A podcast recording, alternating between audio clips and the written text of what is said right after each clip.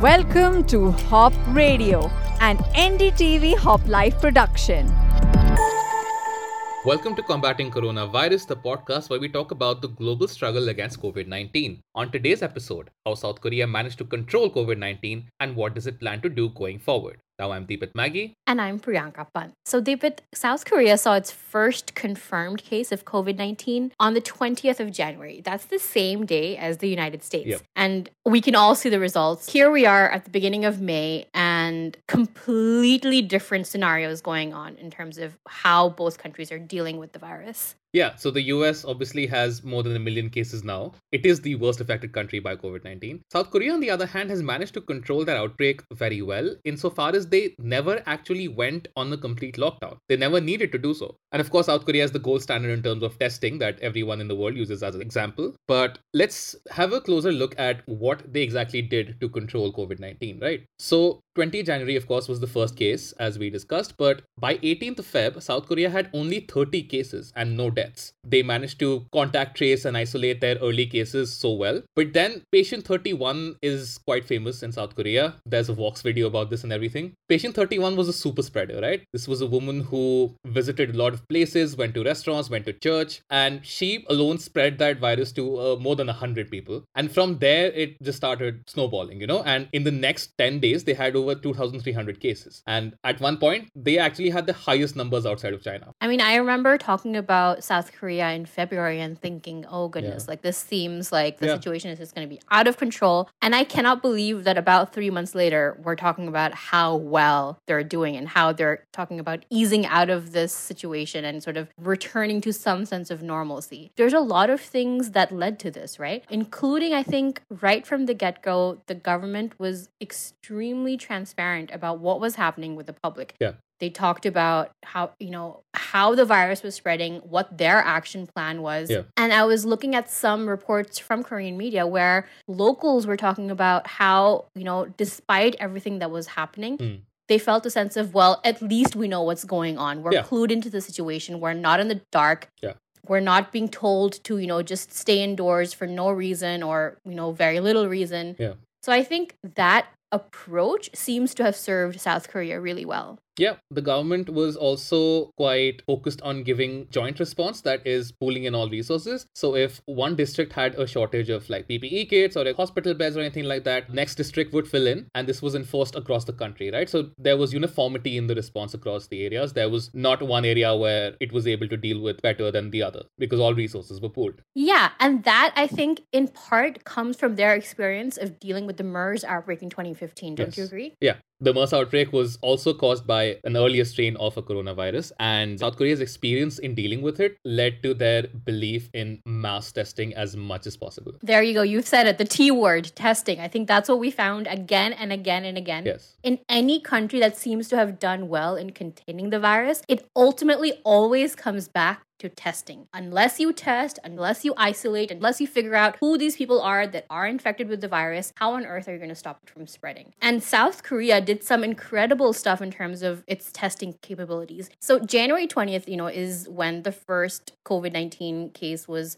reported in South Korea, but even before South Korea saw its first confirmed case of COVID 19, one of its biggest biotech firms had already started to make a COVID 19 testing kit, which I think is pretty incredible. They were really ahead of the curve. Yep, far, far ahead of the curve. And of course, testing there was freely available to all. So anyone whom the government wanted to test, it was free for them. And people who wanted to get tested but had no symptoms or were not suspected could pay for it. But testing was available to everyone who wanted to, right? No one was turned away. And and tests were very, very simple. They had a nasal swab test that you could do in a drive in. So you get in your car, you go to the testing booth. In your car, you're tested while being in your car, and then you drive back home. So you're not exposed. It's incredibly easy, it's incredibly quick, and results were very fast. So everyone could, even if they wanted to get tested for peace of mind, they could choose to do so. Yeah, and think about how safe you're keeping your healthcare workers as well, right? Yep. There's limited exposure. They're in their car. You know, your, your doctors are kitted out with their PPE. Yep. It's really a well thought thought out strategy. Of course, even when you do get tested positive, then you are sent to quarantine. And I saw a video of journalist who worked for an international organization. I forget which one it was, but she was sent to quarantine and she made a video out of it. And their quarantine pods, essentially, or the little quarantine rooms they had, were so well made. So she was put up inside a stadium in these makeshift quarantine rooms, and her room had a bed, it had a table to work on, it had Wi Fi, it was completely hygienic, looked very clean, and it looked like genuinely a great place to live in, honestly. So even the people who were sent to quarantine didn't despise it, or people weren't trying to, you know, escape from the situation. Where we've reported on some stories in India where people went to quarantine and they were faced with completely dirty facilities. Abysmal. Con- yeah,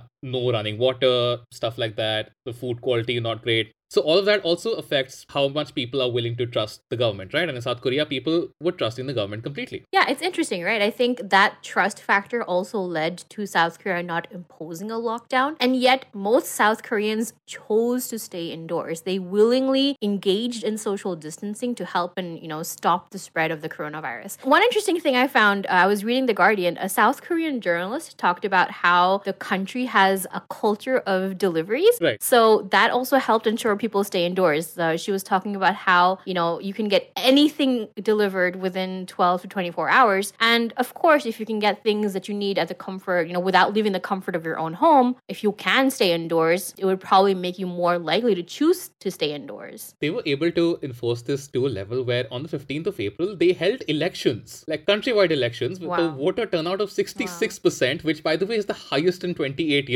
during the middle of this coronavirus pandemic, you know, forcing the world to stay home. And they managed it very well. They were able to enforce social distancing with voting, they were able to do all of that, and no major outbreaks were reported due to the elections. Yeah, and the pictures coming out of that election process are absolutely incredible, right? And I think they sort of point towards a new normal as well. You see people, you know, with keeping distance while queuing up to vote. You see them sort of, you know, dousing their hands with hand sanitizer before they go in. All of them wearing face masks, making sure that they again wipe down any surfaces that they're touching. Again, putting on hand sanitizer once they come out. I guess that is that's going to be our life for the next two, two, three years. huh? Yeah. So the South Korean government has come out with document, a plan that says that look, no one knows when a vaccine will or will not be available. COVID-19 might very well be a part of our lives for the next 2 years. So they've planned for the next 2 years or what life will look like in the next 2 years with the threat of COVID-19 still looming large. What's evident from this plan is that even if we do have to deal with COVID for the next 2 years, it doesn't necessarily have to mean a complete lockdown, right? Like quote unquote normal life can still continue if we keep in mind a few things and we make a few lifestyle change. A few residents of South Korea were interviewed by NPR who said that washing hands and like sanitizing doorknobs and surfaces had become a normal part of life for them. Like they don't even think about it anymore. It's just mechanical. It's like putting your socks on in the morning. You just do it. It's not something you have to be reminded to do. So that is seeped into the culture of lifestyle there, which has made a huge difference, obviously. I think in the same way South Korea is predicting sort of, you know, a change in how we do things that we thought were so ordinary before, like going to work, right? So rather than going into the office, they're encouraging, you know, video conferencing, they're encouraging flexible hours to make sure that people who don't have to be at work, who don't have to converge in a different place, aren't don't have to do that. They can do it from, you know, the way that we all are at this moment, you know, sitting at home, trying to be as productive as possible. Of course, some people can't work from home and those people will have to travel to their jobs, but everyone who can should, is what they're saying. And it looks like most South Koreans are following their directions. Also, restaurants are also back to functioning in South Korea, and the directions there are that restaurants must ensure physical distance in seating. So, tables must be at a significant enough distance. And they also recommend that if they can, they should erect barriers in between tables so that there's very little chance of uh, droplets transferring or anything like that. And of course, they did ask people to, you know, eat quickly and get over with as soon as possible at restaurants. And restaurants on their part must encourage delivery and takeaway and all those options. You know, one interesting thing I found in their plan was even when shopping malls reopen, Yeah. things are going to be quite different. You know, there's going to be no sampling allowed. You have to make sure that even when people are queuing up to pay, that there's enough distance between each person, Yeah. that they're, you know, maintaining that required distance. And one thing that I found really interesting was that apparently there's going to be no more sales. Talk to me about that.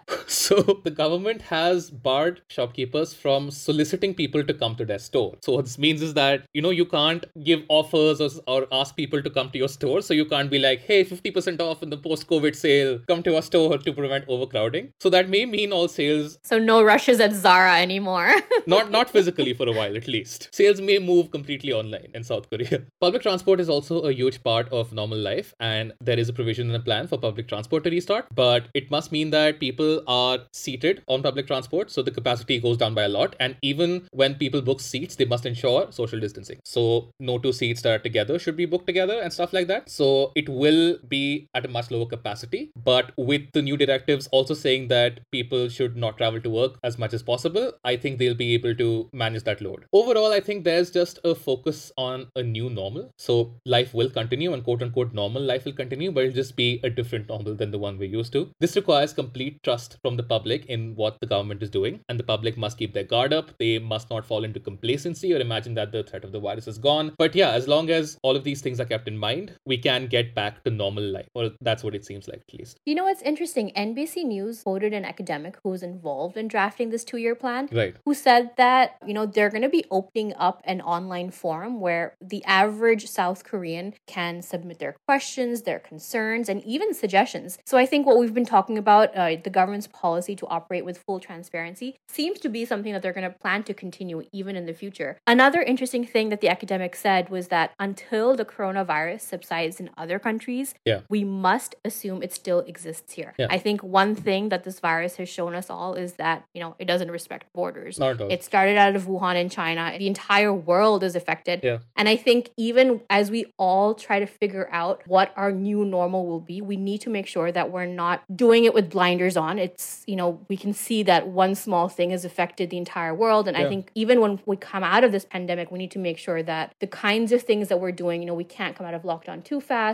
We can't go back to what we thought was a normal without keeping everyone else in mind. Yeah, I think with that, let's move on to the good news for today's episode. So, Priyanka, what do we have today? Oh, I love this story. So Mumbai's mayor is Kishori Pednekar. She used to be a nurse until Right. as recently as 2001 Right. when she entered active politics. So, you know, we all know that our doctors, our nurses, our healthcare workers have borne the brunt of, you know, the coronavirus. And so what she did was she decided to put on her old uniform and she visited Nair Hospital in Mumbai. Mhm. She met with the staff. She even met with young nursing students, many of whom the Hindu reports have been roped in to assist with the treatment of COVID Right. positive patients. Right. And while she was there, she actually said that she would be up for covering night shifts if the hospital needed. That way, the Hindu quotes her as saying that she could balance her responsibilities as mayor during the day and even help out as a nurse during the night. Absolutely incredible. I think all helping hands are necessary in this crisis. And with that, it's a wrap on combating coronavirus. This is Priyanka Pant and Deepit Maggie.